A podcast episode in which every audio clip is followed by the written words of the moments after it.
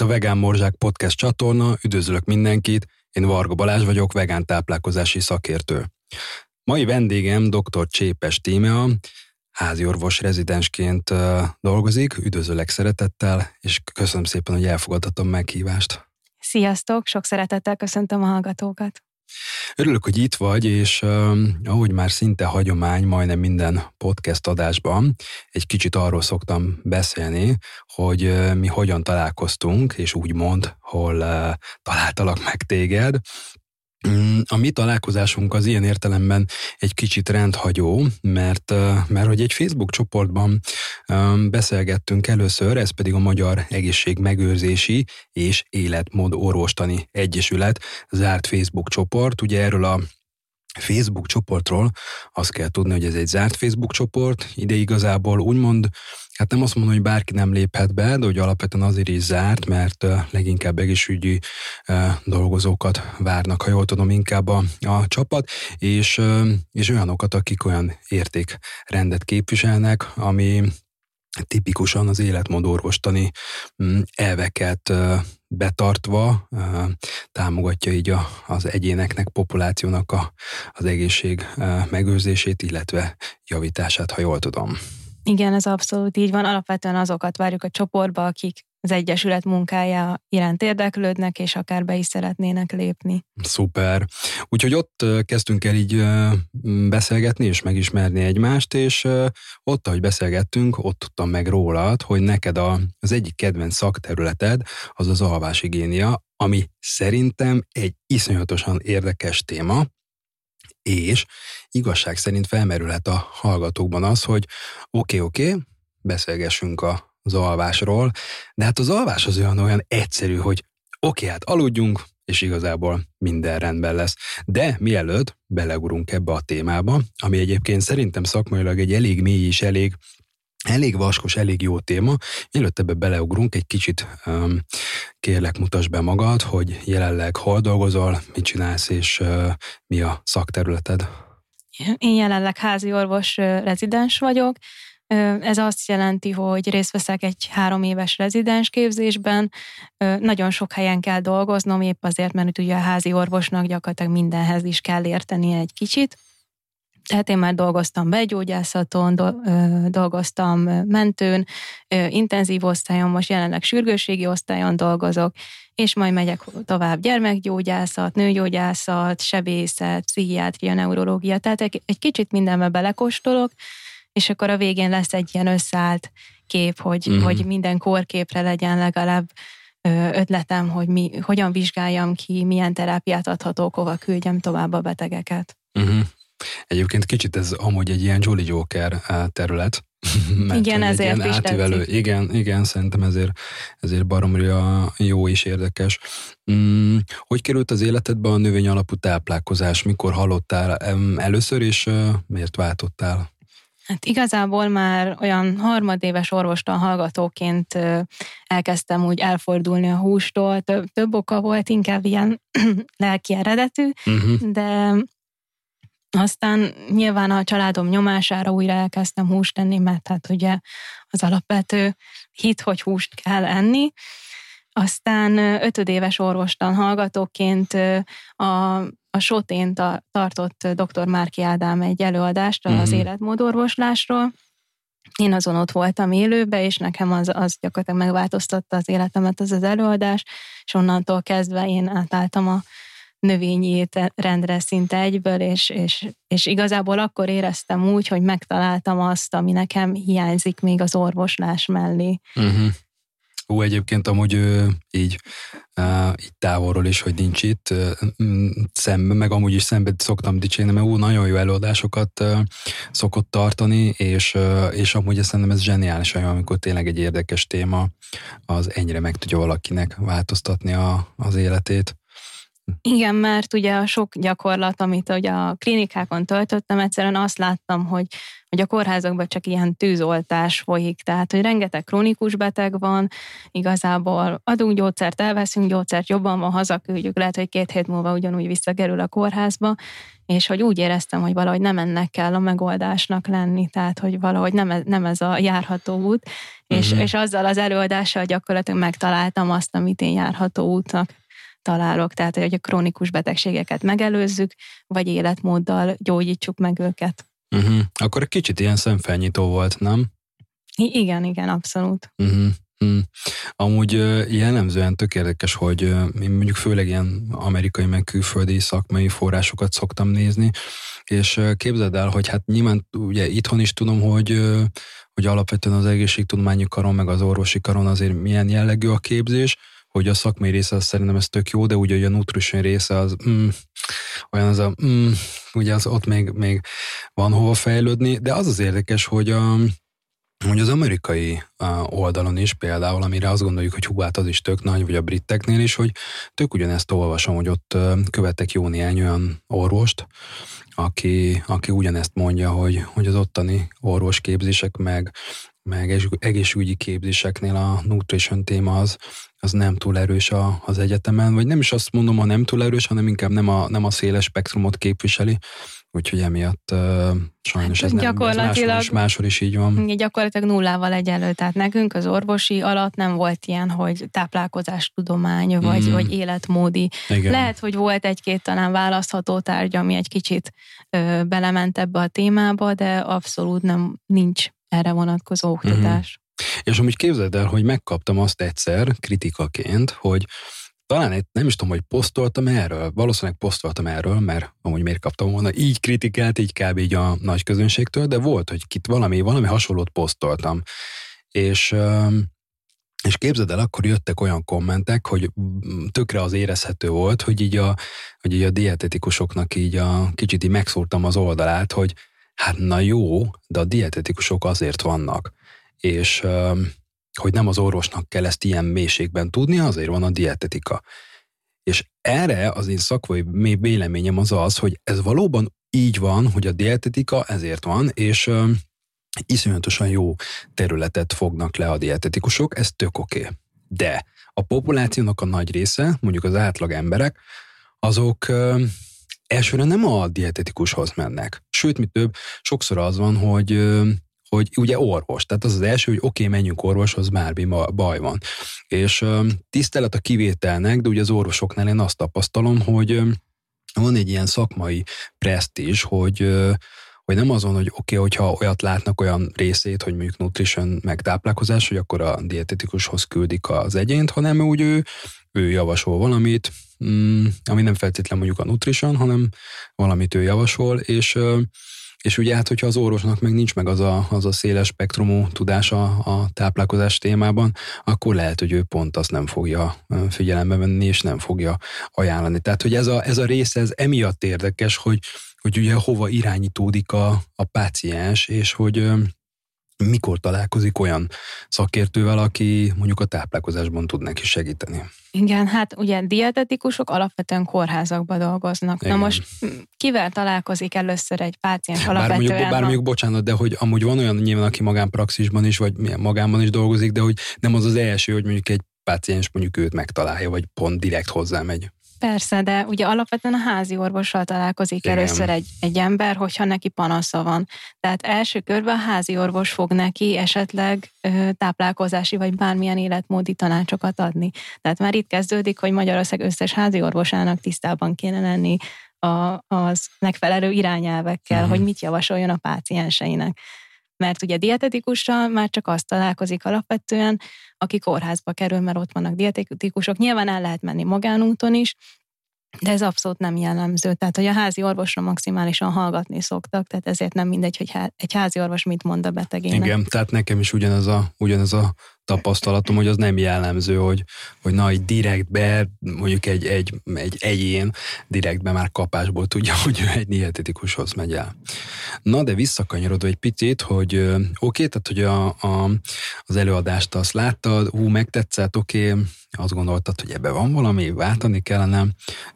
Saját magadnál a váltás az mennyire volt egyszerű, hogy érzed, hogy, hogy könnyű volt, például a családdal volt egyébként ilyen kis feszkó, hogy ugye említetted, hogy, hogy ez a hús, hús, hús, mm, hogy ők hogyan fogadták? Hát eleinte elég rosszul.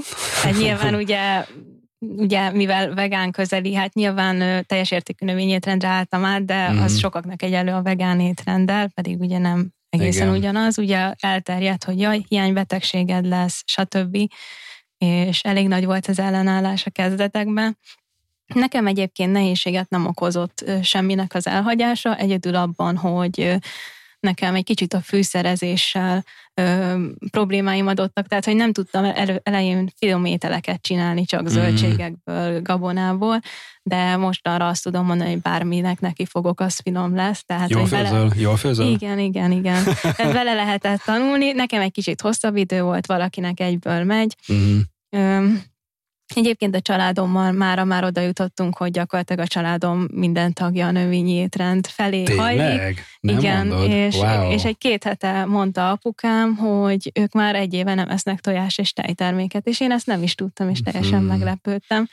És igazából ezt úgy tudtam elérni, hogy hát nyilván az elején levívtuk a harcokat, aztán úgy békén hagytuk egymást, hogy akkor mindenki eszik azt, amit szeretne, és, és aztán úgy igazából azzal, hogy rám pozitív hatással volt, hogy, gyakorlatilag példát mutattam, meglátták, hogy én ezzel a témával komolyan foglalkozok, elkezdtek kérdezni, hogy mm-hmm. ezt miért eszed, ezt miért nem eszed, és így szép lassan, így a példamutatással így elkezdtek érdeklődni, tanácsokat adtam, stb., és akkor így igazából már az egész családom e felé hajlik, hogy főleg növényi alapú a táplálkozásuk. Van egy olyan kérdésem, hogy mit gondolsz, hogy inkább a példamutatás miatt, vagy azért, mert hogy orvos vagy, és hogy amiatt hittek neked jobban? Hát inkább a példamutatás. Én hmm. azt látom, és, és ezt nem csak én tapasztalom orvosként, hanem az összes orvostársam, hogy ha egy orvos van a családban, bárki másra hallgatnak, csak rá nem. Minden tekintetben, úgyhogy, úgyhogy inkább azt mondom, inkább hogy a példamutatás. Inkább hátrányjal indulsz. igen, igen, igen. Wow. Mm, mesélj kérlek kicsit arról, hogy átváltottál a növényi étkezésre, étrendre, hogy neked mik a személyes tapasztalataid, mm, így egyrészt nyilván, mint testileg, lelkileg, miket tapasztaltál, ha tapasztaltál bármit is? Hát úgy általános közérzetem javult, sokkal energikusabb lettem, ez az egyik, viszont nekem voltak egészségügyi problémáim, az egyik egy familiáris hiperkoleszterinémia nevű, hát egy vele született genetikai hát egy hajlam igazából arra, hogy magas a koleszterin szintje az egész családnak. Tehát engem, mm. én találtam régi orvosi papír gyerekkoromból, hogy már akkor 8-as volt a koleszterin szintem, és ezzel vizsgálgattak.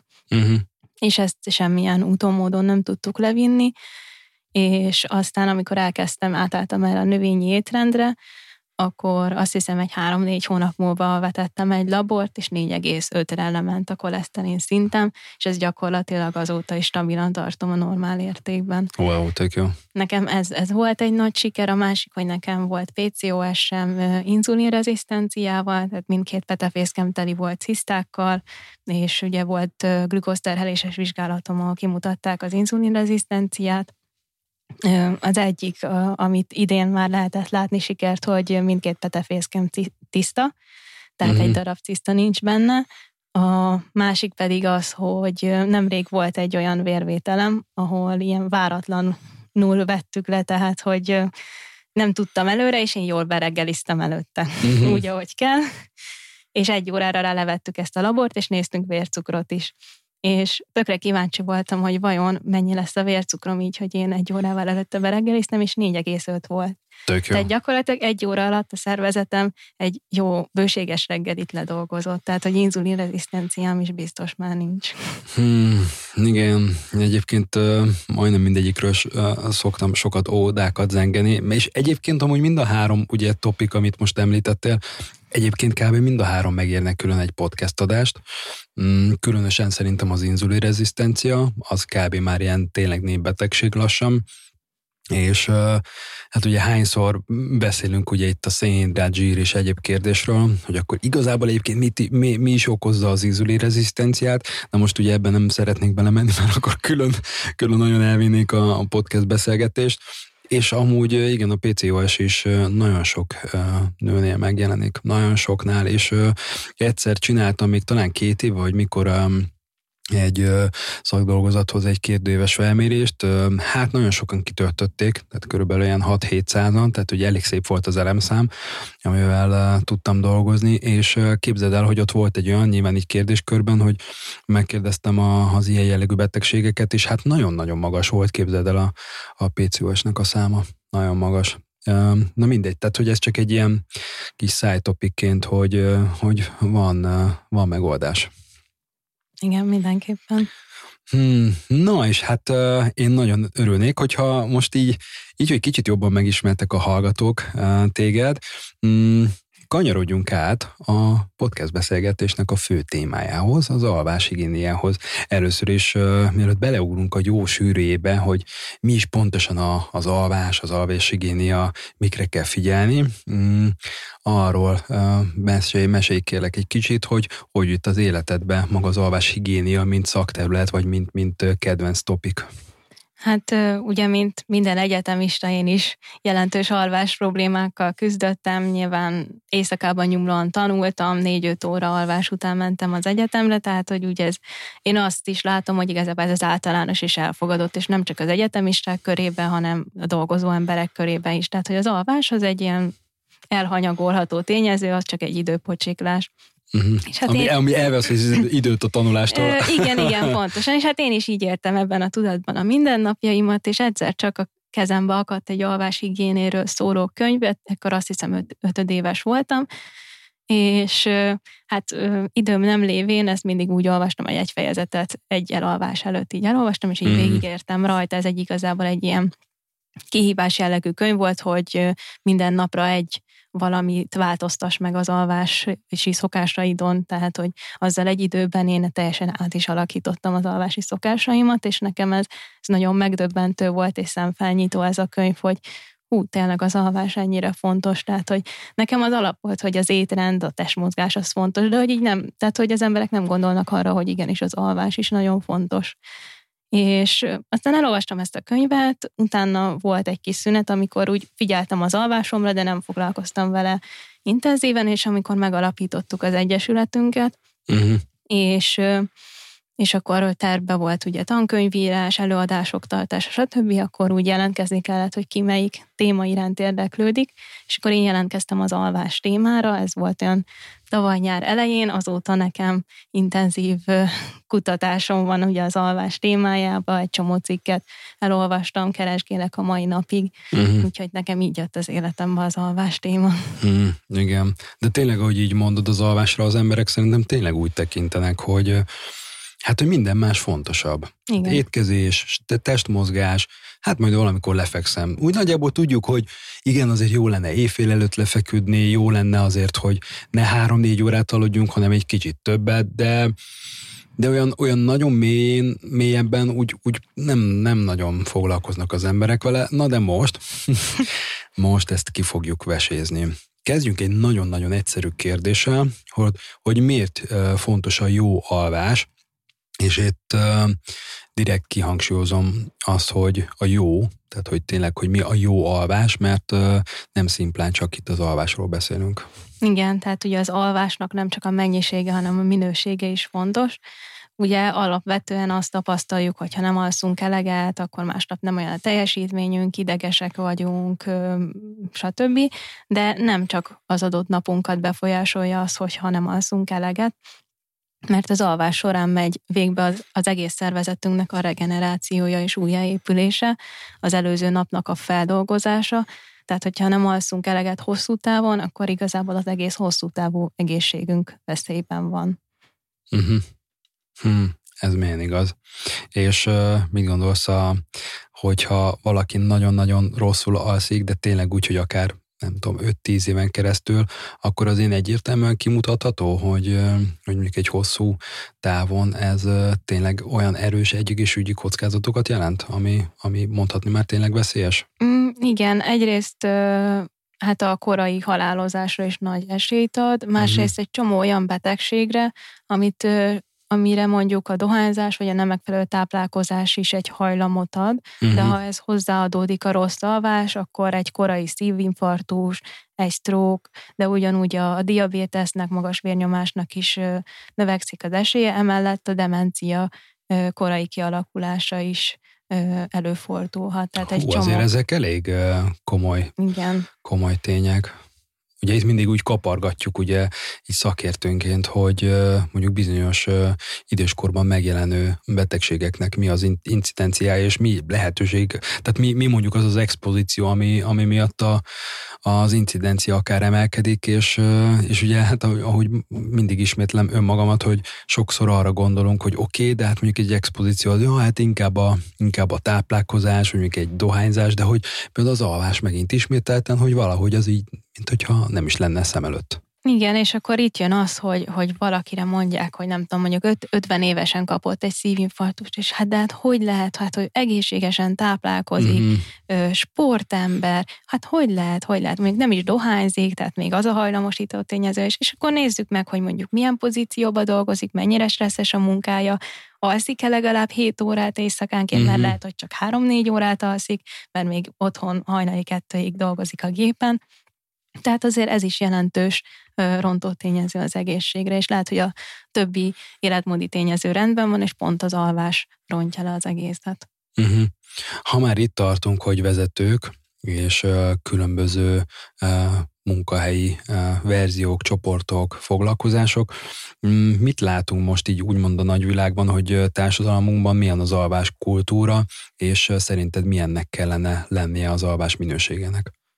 Hát ugye, hogyha mondjuk az előző századhoz és az azelőtti időkhöz képes nézzük, akkor ugye jelentősen többet dolgozunk, tehát ugye meghatározott munkaidőbe, ehhez hozzájöttek a nappali éjszakai műszakok, amik ugye teljesen felborítják a, az embereket, Emellett, ami nagy különbség még, hogy ugye megvan a mesterséges világítás is, tehát míg régen ugye nap, naplementével lefeküdtek az emberek, nap, keltével felkeltek, most már ilyen nincs rá, bármikor felkapcsolhatjuk a villanyt, éjszakában nyúlóan fönlehetünk, és ez, ez is teljesen felborítja az alvási ö, ritmusunkat, tehát még lehet, hogy ha le is feküdnénk időben, nem tudunk elaludni. Ö, úgyhogy így a változások az nagyjából ennyi, tehát inkább negatív irányba, és nagyon nehéz így fenntartani tényleg egy megfelelő ritmusú alvást. Ö, az, hogy milyen a minőségi alvás, én erre azt tudnám mondani, hogy hogyha az ember egy olyan 7-8-9 óra alvás után kipihenten ébred, tehát úgy érzi, hogy, hogy ez elég volt, és semmilyen napközbeni fáradtság vagy ilyesmi nincs, akkor azt mondható, hogy az ő alvása minőségi. Uh-huh. Tehát igazából ez egy, ez egy szubjektív, mondhatni, tehát, hogyha az ember úgy érzi, hogy ez neki elég volt, és, és jól ébredt, és, és elég volt, kipihente magát, akkor az egy minőségi alvás volt az aznapi éjszaka. Hmm, most ezzel egy, szerintem a Pandora szerencét kinyitottad. Tehát akkor az azt jelenti, most mondok egy ilyen nagyon exakt példát, hogyha mondjuk 7-8 órát aludtunk, tehát papíron, mondjuk tényleg, uh-huh. hogy annyit alattunk, de úgy kelünk fel, hogy úristen, tehát hogy tényleg még mindig hullafáradt vagyok, és nehezen kelek fel, és még simán vissza tudnék aludni egy-két órát, akkor az mondjuk jelentheti azt, hogy az alvás minősége nem volt jó.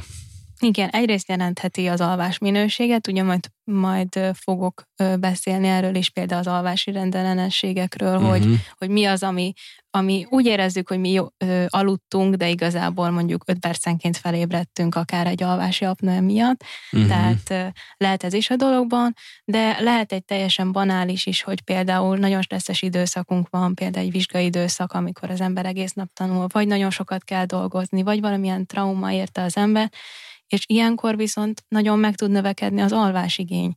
Tehát, hogy az alvásigényünk az nem mindig állandó, hogy 7-8 óra, lehet, hogy épp akkor 10 óra lenne, uh-huh. mondjuk aznap, mert lehet, hogy nagyon, vagy, vagy akár, majd tudom én, csinált egy 30 kilométeres teljesítménytúrát. Nyilván azután nem elég 7-8 óra a szervezet regenerálódására, Tehát lehet egy ilyen banális ok is abban, hogy fáradtan ébredünk, uh-huh. hogy egyszerűen akkor megnövekedett az alvási igényünk. Uh-huh. Ha már egyébként alvás időről beszélünk, hogy most kinek mennyit érdemes aludni, ugye az alvás idő hosszáról sokféle véleményt lehet olvasni. Mit mond ma a szakma, hogy nagyságrendileg mennyi az a megfelelő hossz alvásidő, amire azt lehet mondani, hogy úgy átlagban megfelelő és okés? Hát jelenleg sajnos ilyen teljesen hivatalos szakmai ajánlás erről nincsen, de több egészségügyi szervezet is kiadott erre vonatkozó ajánlásokat. Alapvetően nagyjából ugyanannyi, amit ők ajánlanak. Abban egyetértenek, hogy mindenkinek minimum 7 óra alvásra van szüksége. Igazából ez az, amit minden szervezet kimond. Uh-huh. Ami érdekes, hogy a maximumot nem szabják meg így ennyire szigorúan, pedig arra is figyelni kell, hogy úgy nagyjából 9 óránál meg kell állni, mert a túl sok alvás is hajlamosíthat például a diabéteszre és egy csomó betegségre, tehát hogy, hogy valahogy ez a 7-9 óra az alvás a felnőtteknek, ami alapvetően ideális. Uh-huh. Hmm. Igen, pedig még a hallgatók azt gondolhatták, hogy hú, hát ha nincsen felső határ, akkor, akkor még aludhatunk tovább, és a snooze benyomhatjuk még a plusz 10-20 fél órára, egy órára. Szerintem ez sokan, sokan, akik most hallgatnak minket, ezt uh, tudják, hogy miről beszélek. Igen, szerintem azért nem szabtak felső határt igazából, mert mert a, amit ugye említettem, és a mai na, napokban inkább az a probléma, hogy az emberek nem alszanak eleget. Mm-hmm. Ez egy nagyon ritka probléma, hogy fú, valakinek annyi ideje van, hogy ő minden nap 12 órát is tudna aludni. Mm-hmm. Tehát szerintem azért nincs ez ennyire kiemelve, mert az alapvető probléma az az alvás hiány a napjainkban. Mm-hmm. Hmm, és hogyha már alvás ugye hossz és, és minőség, akkor szerintem sokan hallottak már a melatonin hormonról, ugye amely, ha csak nagyon nyersen egyszerűen akarnánk megfogalmazni, ugye akkor ez az alvásnak a hormonja, de hogy beszélgessünk egy kicsit arról, hogy miért olyan fontos ez a hormon az alvási fázisok kapcsán, illetve az alvás szabályozása kapcsán. Hát a, amivel kezdenék, hogy igen, ezt úgy nevezik nagyon sok helyen, hogy az alvás hormonja, de valójában ez egy téves elnevezés, és igaz, hogy én is így nevezem.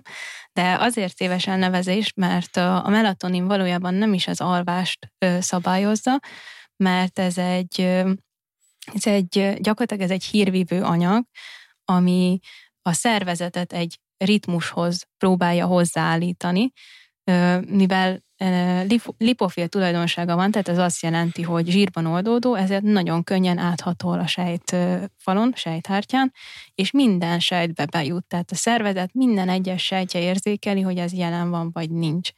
És ugye úgy termelődik a melatonin, hogyha világos van, akkor csökken a mennyisége, ha sötétedik, akkor növekszik. És pont emiatt gyakorlatilag az egész szervezetnek egy üzenetet hordoz, hogy most világos van, vagy sötét ez, ez attól független, hogy mi alszunk, vagy nem. Tehát attól mondjuk, hogy éjszaka dolgozunk, de sötét van, akkor is ugye te elkezd termelődni a melatonin. Nyilván ugye éjszakai munkánál fölkapcsoljuk a villanyt, tehát akkor ez elmúlik. De tehát, hogy ez nem azt befolyásolja, hogy mi elalszunk, vagy nem, hanem igazából az egész szervezetnek az anyagcseréjét, a hormonháztartást, a testhőmérsékletet, tehát igazából az egész szervezetünknek a működését befolyásolja. Uh-huh.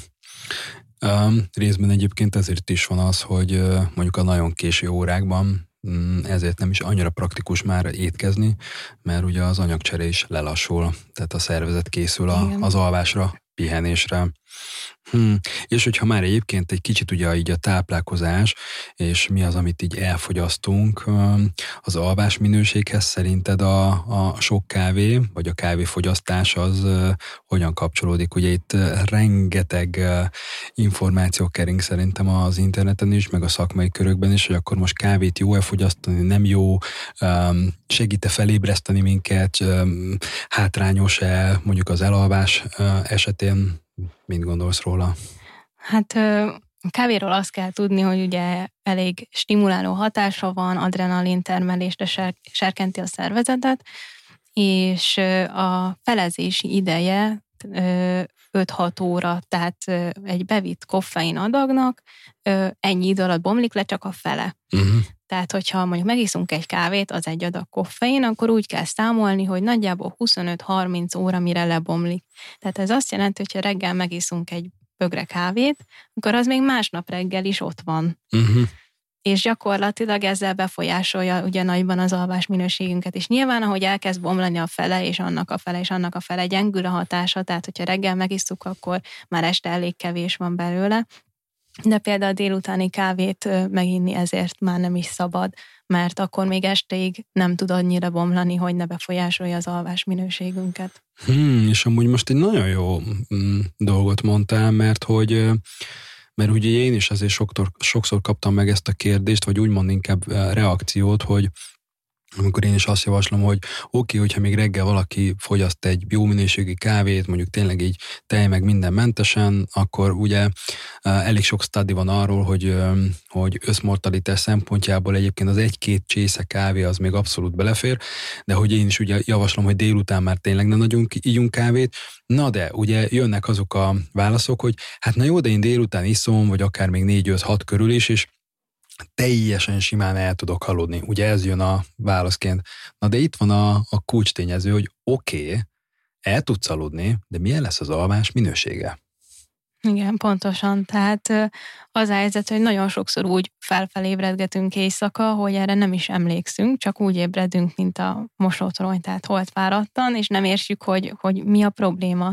És akkor itt kezdődik, hogy ugye, jaj, reggel fáradtan ébredtem, akkor megint kávét megint kell, kell inni. Kávé, igen. Tehát, és, ez, és, és ez, egy, ez egy ördögi kör, és igen, el lehet jutni odáig, hogy valaki azt mondja, hogy ő csak úgy tud elaludni, hogy ő este megiszik egy kávét. Uh-huh. Mert annyira hozzászokik a szervezet, hogy gyakorlatilag ez már neki kell és, és egy teljes ilyen ördögi körbe bele lehet menni, tehát hogy nagyon-nagyon tudja befolyásolni az alvás minőségét, és akkor is, ha úgy érzi, hogy el tud aludni, nem biztos, hogy olyan mélyen alszik, amire szüksége lenne a szervezetének. Uh-huh. És ezért kell reggel inni a kávét, ugye Igen.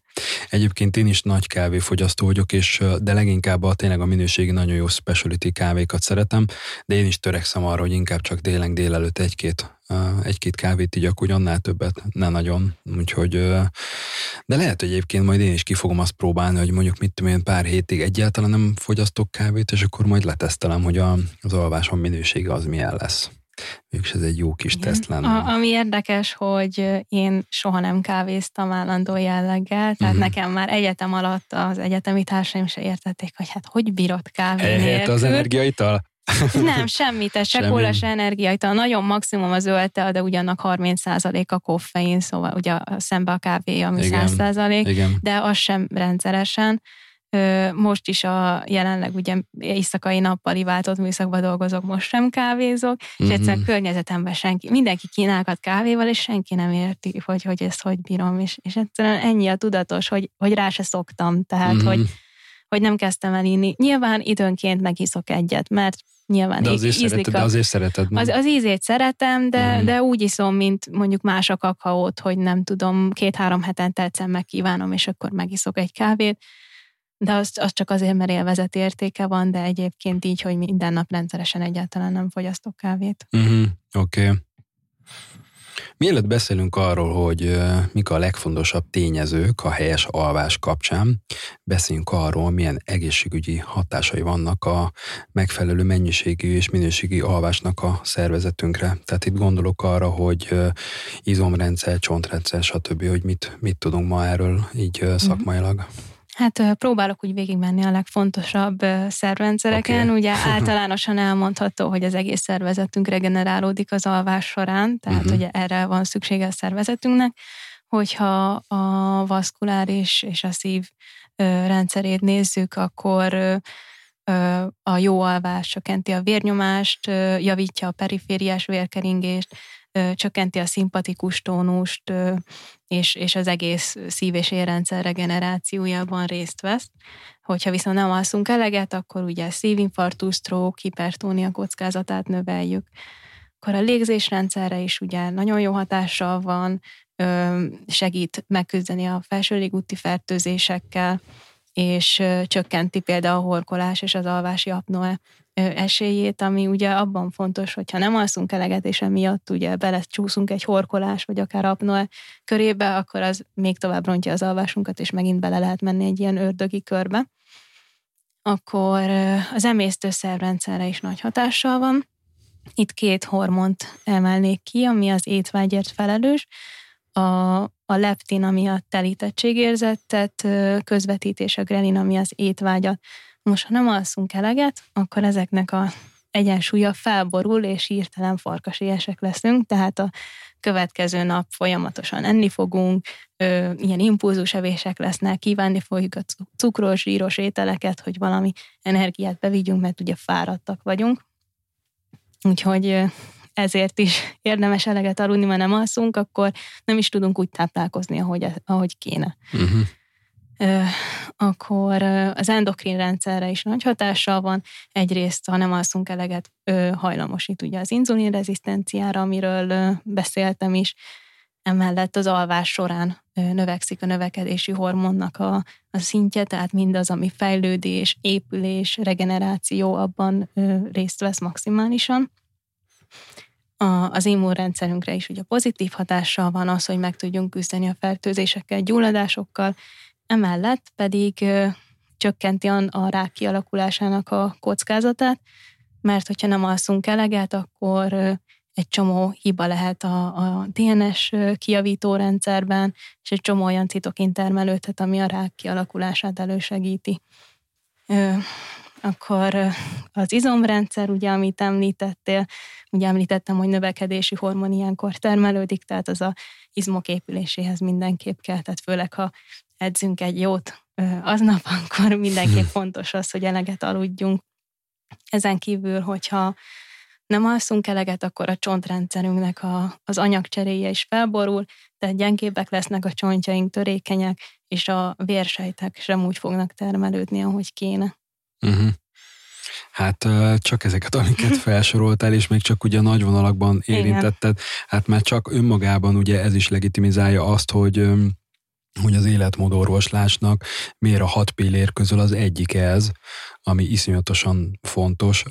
Nekem ugye két olyan szakterületem van, amivel leginkább úgy, úgy sűrűn foglalkozom, hogy az egyik például az így fogyás, és, és a másik ugye meg az ilyen sporttáplálkozás és izomépítés, és mind a kettőt említetted, és pont, pont ezt mondom én is ugye az ügyfeleimnek, akik hozzám jönnek coachingra, hogy ne csak abban gondolkodjanak, hogyha szeretnének lefogyni, hogy hú, akkor csak a kaja és a sport, hanem az életnek minden területét rendbe kell tenni, akár a mentális részét, meg akár ugye az alvási részét.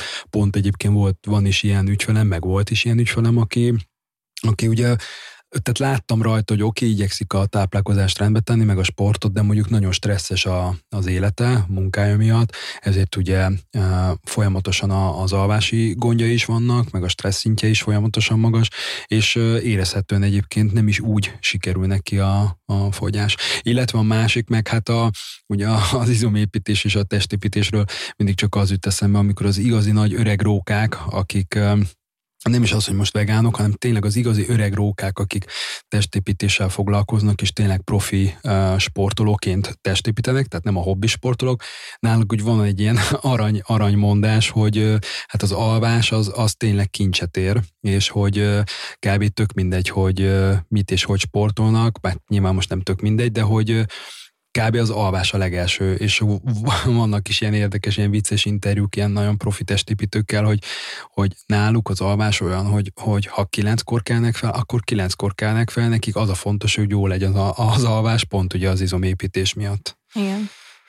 Úgyhogy abszolút ezt, ezt, tehát ezért iszonyatosan fontos az alvás, meg hát minden az összes olyan felsorolt dolog miatt, amit amit említettél.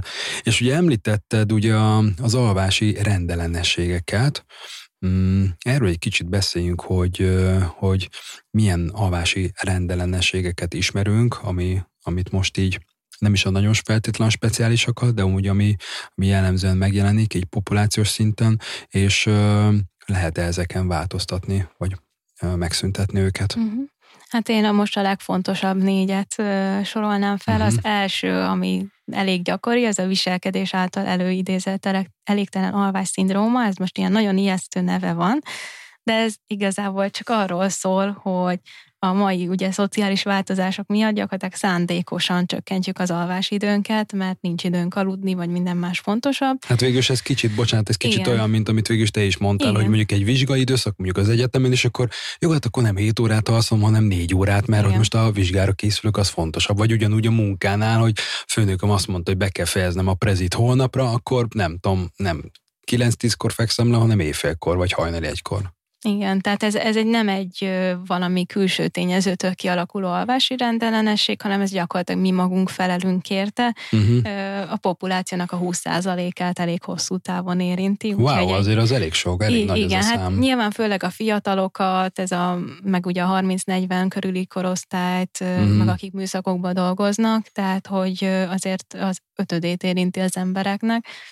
És, és igen, tehát a kérdezted, hogy lehet-e változtatni, hát ezen a legkönnyebben, mert, mert arra, hogy odafigyelek, hogy eleget aludjak, megfelelő legyen az alvás minőségem, tehát egy jó alvásigénél fölépítése ezt az egészet meg tudja gyógyítani. Uh-huh. Tehát ez, ez volt a legelső. Akkor a másik, ami már egy kicsit kívülálló okok miatt alakulhat ki, ez az álmatlanság. Uh-huh. Ezt az emberek egyharmada legalább az élete során egyszer átéli, amikor uh-huh. egyszerűen hiába áll fenn a lehetősége, hogy ő elaludjon, tehát még le is fekszik mondjuk este kilenckor, egyszerűen forgolódik mondjuk éjjel háromig, és nem tud elaludni, vagy pedig fölébred az éjszaka közepén, és onnantól reggelig nem alszik, általában ezek uh-huh. szoktak lenni. Mm, ennek általában hát úgy 75%-ban van valami egészségügyi oka, tehát valamilyen betegség, vagy akár érte egy stressz, egy trauma, 25%-ban nem találják úgy kifejezetten az okát. Mm, ez ezt is lehet változtatni egyszerű életmódi szokásokkal, akár egy kognitív viselkedés terápiával, relaxációs gyakorlatokkal, fényterápiával, tehát nagyon sokat lehet segíteni, és itt emelném ki, ugye nagy szokás, főleg házi orvosoknál, hogy azt mondja a beteg, nem tudok aludni, nem tudok aludni, fölírjuk az altatót, és akkor úgy megoldódik a probléma, mm-hmm. de mhm. nem. Tehát altatót csak szigorúan kiegészítésként, és csak maximum egy hónapig adhatunk egy betegnek, uh-huh. mert nagyon könnyen hozzászokhat. Tehát ezt csak addig adhatjuk, amíg igazából meg nem találjuk a probléma forrását, és azt meg nem oldjuk. Tehát, hogy ne az legyen mindenkinek, hogy első körben az altatót kéri, és akkor, mert, uh-huh. mert az, az a jéghegy csúcsa, tehát ez az egy megint egy tűzoltás, és nem oldódik meg vele a valós probléma. Igen, ez amikor a szőnyeg alá söpörjük a problémát. Igen, igen és még két alvásrendellenességet emelnék ki, amik hát úgy kéz a kézben járnak mondhatni. Az első a horkolás, ami szintén hát a férfiak 40%-át, nők 20%-át érinti, és ez ugye az életkor előharadtával növekszik az esélye. Ezt a horkolás igazából az okozza, hogy a, a lájszájpadnak és a garatnak a, a szövetei izmai ott meggyengülnek, és összecsúsznak, ahogy fekszünk hanyat, és így a rajtuk keresztül áramló levegő megrezegteti ezeket a szöveteket, és így alakul ki a horkolásnak a hangja. Hát ezen is tudunk segíteni, akár életmódi változtatással, hogy nem hanyat fekszünk, lefogyunk, sportolunk, leszokunk a dohányzásról, tehát nagyon gyakran igazából már eleve a horkolást ezek a életmódi elváltozások, tehát a, a túlsúly, a dohányzás, az alkoholfogyasztás okozza, tehát nagyon gyakran ennyi változtatással ezt meg is tudjuk szüntetni, de hogyha ennek ellenére sem változik, akkor viszont más szakemberhez kell fordulni. Uh-huh. A, és akkor ami ezzel kéz, kézben jár, ugye az alvási apnoe, ami szerintem elég súlyos probléma, és ez is a populáció negyedét érinti, és a legszomorúbb, hogy 80%-uk diagnosztizálatlan marad. Wow.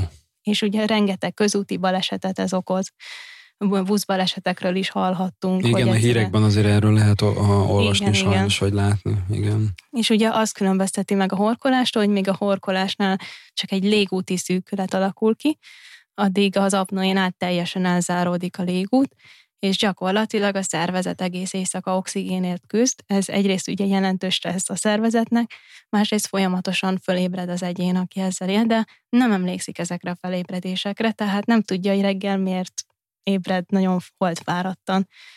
És, és hát ugye ezzel, ezzel ez a probléma, hogy nagyon fáradtságot okoz, rengeteg a, a baleset, emellett növeli a korai halálozás esélyét, és ugyanúgy bármilyen érrendszeri szövődmény, szívinfarktus, stroke, ezeknek a betegségeknek, mert ez akkora stressz a szervezetnek, hogy egész éjjel az oxigénért küzd, hogy, hogy ez, ez nagyon-nagyon rontja az egészséget.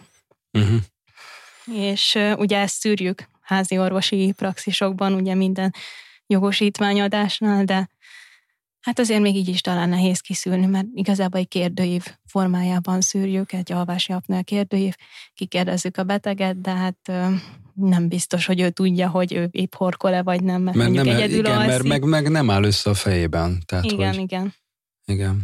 És az utóbbi alvási apnoét azt mennyire lehet életmóddal javítani? Hát valamennyire lehet, ugyanazokkal gyakorlatilag, amivel a horkolás, tehát testsúlycsökkentés, vagy például altatótól is kialakulhat ez az apnoe, tehát hogy ne Aha. altatóval aludjon valaki, hanem, hanem álljon vissza arra, hogy önállóan spontán elalszik. Viszont általában ezt inkább már ezzel a C-pap terápiával szokták megoldani, ami egy ilyen, foly- egy ilyen, hát egy elviselhető maszk, tehát egy alvás közben elviselhető maszk, ami folyamatos pozitív nyomást gyakorol a légutakra, tehát lehet spontán lélegezni, de ezzel a pozitív nyomással nyitva tartja a légutakat, uh-huh. tehát nem tud összezáródni, és ezzel gyakorlatilag egy csapásra megoldódik az alvás minőség. Uh-huh. Na, szerintem, hogyha a hallgatók eh, ezektől megrémültek, akkor akkor nem azt mondom, hogy jól teszik, de hogy akkor szerintem a, a most következő részre figyeljenek igazán, mert ugye most arról beszélgessünk egy kicsit, hogy hogy ezeket ugye, ez, ezek, ezek sosem jók, hogyha ezek jelen vannak. Tehát, és láttuk is azt, hogy ezeknek egy részével azért lehet, lehet bőven foglalkozni, hogyha az életmódot megváltoztatjuk. Mire érdemes figyelni, amikor alszunk? Tehát az alvás kapcsán mire érdemes figyelni? Most gondolok itt arra, hogy igen, akkor igazából mikor érdemes lefeküdnünk, hogy tényleg akkor mennyit aludjunk, hogy számít-e az ágy, az ágynak a minősége, hogy ezekkel mi a helyzet? Uh-huh. Hát az első, legfontosabb ugye az időzítés. Ugye a mennyiségéről már beszéltünk, hogy legyen meg ez a 7-9 óra, de az Igen. sem mindegy, hogy mikorra időzítjük és akkor most egy tévhitet el is oszlatnék, amit még talán a legelején említettél, hogy feküdjünk le éjfél előtt, mert ugye ez az alaphit, uh-huh. hogy le kell feküdni éjfél előtt, csak akkor effektív az alvásunk, és ez valójában egy tévhit. Tehát mindenkinek van egy egyedi biológiai órája, vannak ugye bagyók, vannak ugye pacsírták, és épp ezért nem az számít, hogy éjfél előtt lefekszünk-e. Nyilván nem árt, hogyha az ember hatkor kell, akkor nyilván le kell feküdni éjfél előtt, uh-huh. de az számít, hogy a saját biológiai óránknak megfelelően legyen számunkra egy, egy ideális lefekvés és felkelési időpont, amikor a legkönnyebben el tudunk aludni, és amikor a legeffektívebb az, az alvásunk. Tehát mondjuk egy, egy bagoly típusú ember hiába fekszik le este kilenckor, hogy na ő most alszik egy jót, és átáll hirtelen pacsírtálva, mert nem fog tudni elaludni éjfélig, mert neki nem arra van beállva a biológiai órája.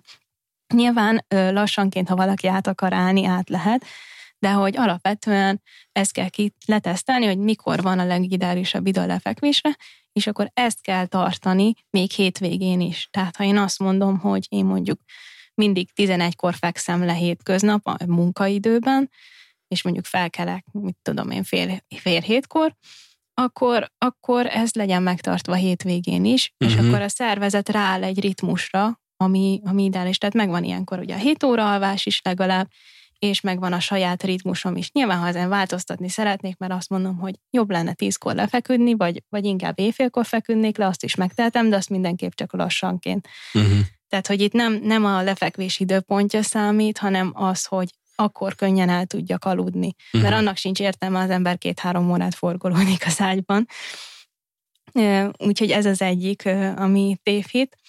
Másik tévhit az az ágyjal kapcsolatban van, azt mondják, hogy derékfájás, akkor kemény matracon kell aludni, és akkor majd minden probléma megoldódik.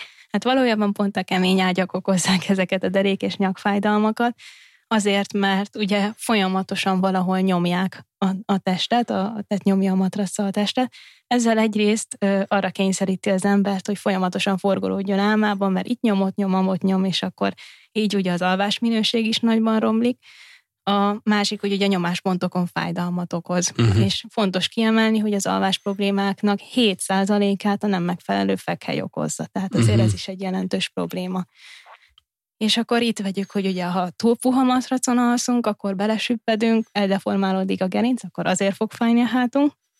Tehát kell egy középkemény matrac, ami engedi besüppedni például ugye a feneket, a vállat, a lapockákat, de mégis megtartja a gerincet egy egyenes vonalban. És ez az a matrac, amin a legjobbat tudunk aludni, és a legjobbat tesz a hátunknak. Uh-huh.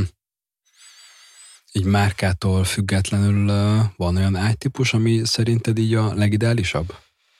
Hát ezt így nem tudnám megmondani, mert igazából ez, ebben is vannak egyéni változatosságok. Uh-huh. Egyrészt hogy kinek mi számít kényelmesnek, a másik, hogy testsúly alapján is el kell különíteni, mert nyilván amiben mondjuk én félig süppedek bele matrac, abban mondjuk egy 150 kilós ember sokkal jobban belesüpped. Tehát például a testsúlynak megfelelően a félkemény matrac más jelent, mert egy magasabb testsúlyú embernek keményebb matrac kell, mert ő abba is bele tud úgy süppedni, mint én mondjuk egy puhába. Tehát, hogy én azt tudom javasolni, hogy ennek utána kell járni, el kell menni, akár matras stúdióba, ki kell próbálni egy csomót, rá kell feküdni, és mindenkinek meg kell találni azt a matracot, ami számára a legkényelmesebb. Uh-huh. Hmm. Oké, okay, egy kicsit ugye, mm, tehát nem is kicsit, ugye folyamatosan most beszéltünk arról, hogy, hogy alvás, alvás, alvás, ugye az esti időszakban, Na de mi a helyzet a, a kvázi a napközbeni alvással, vagy például egy, egy napközbeni powernappel, amikor csak egy ilyen 5-10-15 percet szeretnénk ledölni, vagy például ugye a klasszikus ilyen kicsit ez a mediterrán típus, hogy ebéd után egy kis siesta. Erre mond valamit a szakmam? Igen, alapvetően a cirkadián ritmusunk két alvás szakaszra van rá, egy hosszabb éjszakaira és egy rövid nappalira, tehát ez abszolút jó hatású, hogyha sziasztázunk, viszont arra kell figyelni, hogy ez 20-30 percnél tartson tovább. Egyrészt azért, mert beleesünk ugye utána a mély alvás fázisába, és akkor sokkal ö, fáradtabban fogunk felkelni, pedig nyilván nem az a szándékunk vele. A másik, hogyha hosszabban alszunk délután, az már az aznap éjszakai ö, alvásunkat is befolyásolja, nem fogunk tudni elaludni, vagy nem lesz olyan mély az alvásunk. Uh-huh. Tudom, hogy ez, ez nagyon nehéz, nekem sem mindig jön össze, hogy délután lefekszek, és akkor maximum 30 perc, de hogy alapvetően ezt kellene betartani a délutáni pihenésnél. Igen, mert lefekszel délután, és a 20 perc, 30 perc után még akkor tovább akarsz aludni. Igen, igen. De hát nyilván érzi a szervezet, hogy ez egy jó dolog. Persze. Na, akkor a munkahelyeknek felhívás, hogy ágyakat a munkahelyre. Igen, vagy egyébként kanapét, láttam vagy már, vannak országok, ahol ez működik, hogy ebédszünet, és akkor utána mindenki kap 20 percet egy kicsit leülni. Mm, igen. Igen, és hát, javítja a, a munka minőségét és a teherbírást. Hát abszolút, abszolút, abszolút, abszolút. Hát ugye igen, a mediterrán országokban ez van, hát ott hosszabb picit, meg más jellegű, meg ott nem is feltétlen alvás szerintem, hanem inkább csak az ugye, hogy annyira meleg van, és akkor utána inkább igen, a igen. házi munkával még foglalkoznak. Úgyhogy ugye ez abszolút igaz.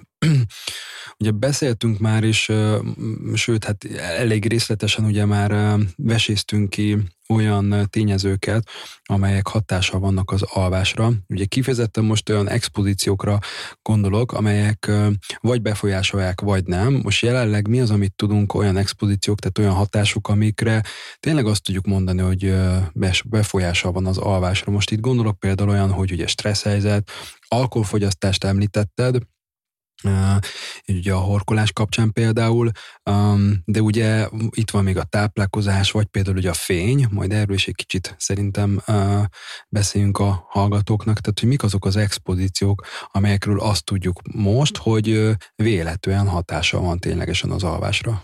Uh-huh. Hát akkor hogy megyek szépen sorba, amiket felsoroltál, hogy a stressz helyzet alapvetően nagyon nagy befolyással van. Szerintem alapvetően az elalvás az, amit gyakorlatilag gátol. Tehát, hogyha egy napunk stresszes volt, akkor nagyon nehezen tudunk elaludni. A másik, ami, ami akaratlanul is tesz szokott, és nagyon jellemző a mindennapjainkban, az a kék fény. Uh-huh. És ugye, tehát minden, ami laptop, tévé, telefon, ugye, ami kék fényt közvetít, az gátolja a melatonin szintézist, és emeli a kortizol szintézist, ami ugye stressz hormon. Tehát gyakorlatilag az, ha mi nézzük a képernyőt, az egy stressz jelent a szervezetnek. Tehát ha még mondjuk a mindennapi stressz mellé mi minden estét tévénézésre zárunk, akkor ö, jelentősen romlik az alvás minőségünk. Ugye gyakorlatilag ledobja teljesen a melatonin szintünket, aminek este emelkednie kéne, azt, azt legátolja. Nem fogunk tudni elaludni, forgolódni fogunk, nem fogunk tudni nyugodtan aludni. Úgyhogy ami, ami első, hogy ezeket a kék fényeket úgy a lehetőleg az alvás előtti két órában már zárjuk ki. Tudom, hogy van mindenféle applikáció, meg be lehet állítani ilyen olvasó üzemmódot, hogy még annyi kék fény legyen, de azért alapvetően azt mondom, hogy ennek ellenére is tegyük el a laptopot, tévét a, a, a háttérben már az alvás előtt.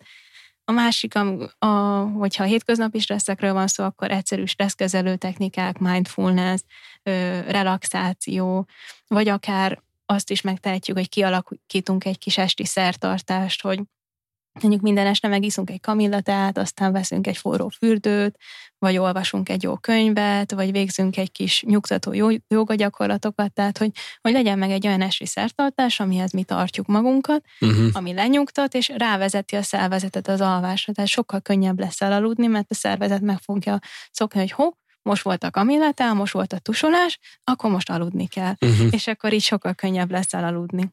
Uh-huh. Mm, ha már egyébként rutinokról és ilyen szertartásokról beszélünk, akkor neked van ilyen, amit így szoktál tartani? Hát alapvetően egyébként igen van, tehát nekem meghatározott idő van arra, hogy mikor vacsorázok, és én, én például a, a tusolást hagyom mindig utoljára, a tusolás fogmosás, tehát uh-huh. hogy, hogy akkor is, ha mondjuk jogázok vagy edzek mondjuk este hétkor, akkor nem akkor tusolok le, hanem megvárom az alvás előtti pillanatot, nekem, nekem ez az, ami, ami úgymond lezárja a napot, hogy igen, letusoltam, és akkor teljesen tisztán megyek az ágyba, tehát hogy nekem például ez az, ami uh-huh. kifejezett szokásom. Uh-huh. Tudsz olyan tippet adni a hallgatóknak, hogy mondjuk tényleg így, így bárkinek, hogy olyan tippeket, ami, ami ilyen rutinra jó lehet? Hát amiket eddig igazából felsoroltam, tehát ez, ez nagyon egyéni, hogy mi az, ami az embert megnyugtatja igazából. Mondjuk én nem vagyok jelenleg stresszes életszakaszomban, voltam, tehát tudom, igen, hogy szerencsés milyen vagy, igen. Most épp nem olyan a munkájám, ami nekem túl sok stresszet okoz, de volt olyan is, uh-huh. és ez attól is függ, hogy az ember stresszes vagy nem, mert a stresszes, akkor mindenképp olyan elfoglaltságot kell találnia elalvás előtre, ami neki ezt a stresszet csökkenti, Igen. és áttereli a figyelmét. Ha most valakinek ez épp rajzolás, vagy, vagy zenehallgatás, vagy az, hogy, hogy táncol egy kicsit, vagy bármi, akkor legyen az. Tehát, mhm. hogy ez, ez mindenkinek egyéni, de hogyha mondjuk nem stresszes időszaka van, és egyszerűen csak ki akar alakítani egy rutint, hogy a szervezetet ráhangolja, igazából megint ugyanezeket lehet csinálni, csak nem kell kiemelten arra gondolni. Tehát nekem most például nincs szükségem semmi olyanra, ami lenyugtat. Tehát uh-huh. nekem elég ez, hogy tusolás, fogmosás, Igen, és megyek az elrökészítesz, és puf, már alszol is.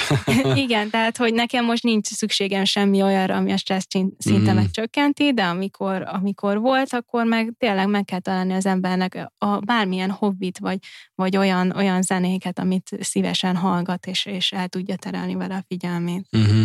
Tehát akkor igazából végül is bármi lehet, csak lehetőség szerint igen, akkor ne ez a tévé, számítógép, telefon, hanem akár egy könyvolvasás, amit uh-huh. említettél, mondjuk egy finom tea igen. elfogyasztása, akár egy meditáció, mm, egy jó beszélgetés a családdal, vagy a igen. párral, Úgyhogy oké, okay, ez így ez így teljesen kerek is, szerintem érthető is.